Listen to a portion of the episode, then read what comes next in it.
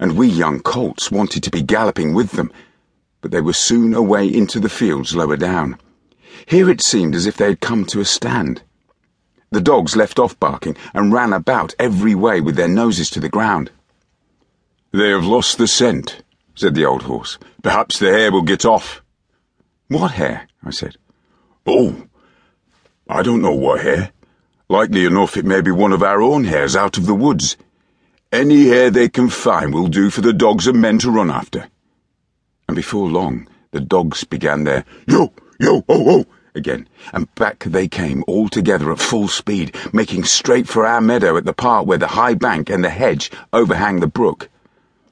"Now we shall see the hare," said my mother. And just then a hare, wild with fright, rushed by and made for the woods. On came the dogs. They burst over the bank, leaped the stream, and came dashing across the field, followed by the huntsman. Six or eight men leapt their horses clean over, close upon the dogs. The hare tried to get through the fence. It was too thick, and she turned round sharp to make for the road. But it was too late. The dogs were upon her with their wild cries. We heard one shriek, and that was the end of her. One of the huntsmen rode up and whipped off the dogs, who would soon have torn her to pieces. He held her up by the leg, torn and bleeding, and all the gentlemen seemed well pleased. As for me, I was so astonished that I did not at first see what was going on by the brook, but when I did look, there was a sad sight. Two fine horses were down. One was struggling in the stream, and the other was groaning on the grass. One of the riders was getting out of the water, covered with mud. The other lay quite still. "His neck is broke," said my mother. "And serve him right too," said one of the colts. I thought the same, but my mother did not join with us. "Well, no," she said, "you must not say that.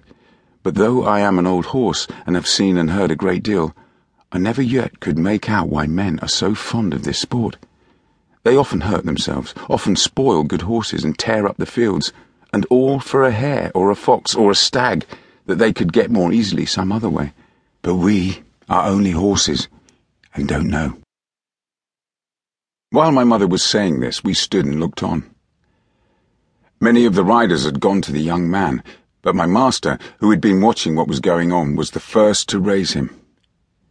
His head fell back, and his arms hung down, and everyone looked very serious.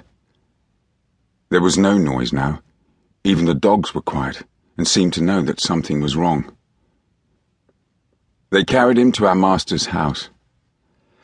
I heard afterward that it was young George Gordon, the squire's only son, a fine, tall young man, and the pride of his family.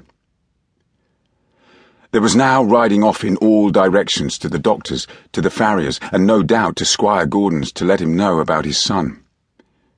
When Mister Bond, the farrier, came to look at the black horse that lay groaning on the grass, he felt him all over and shook his head. One of his legs was broken. Then someone ran to our master's house and came back with a gun. Presently there was a loud bang and a dreadful shriek, and then all was still. The black horse moved no more. My mother seemed much troubled. She said she had known that horse for years, and that his name was Rob Roy. He was a good, bold horse, and there was no vice in him. She would never go to that part of the field afterwards. Not many days after, we heard the church bell tolling for a long time. And looking over the gate, we saw a long, strange black coach that was covered with black cloth and was drawn by black horses. After that came another, and another, and another, and all were black, while the bell kept tolling and tolling. They were carrying young Gordon to the churchyard to bury him. He would never ride again. What they did with Rob Roy, I never knew. But 'twas all for one little hare.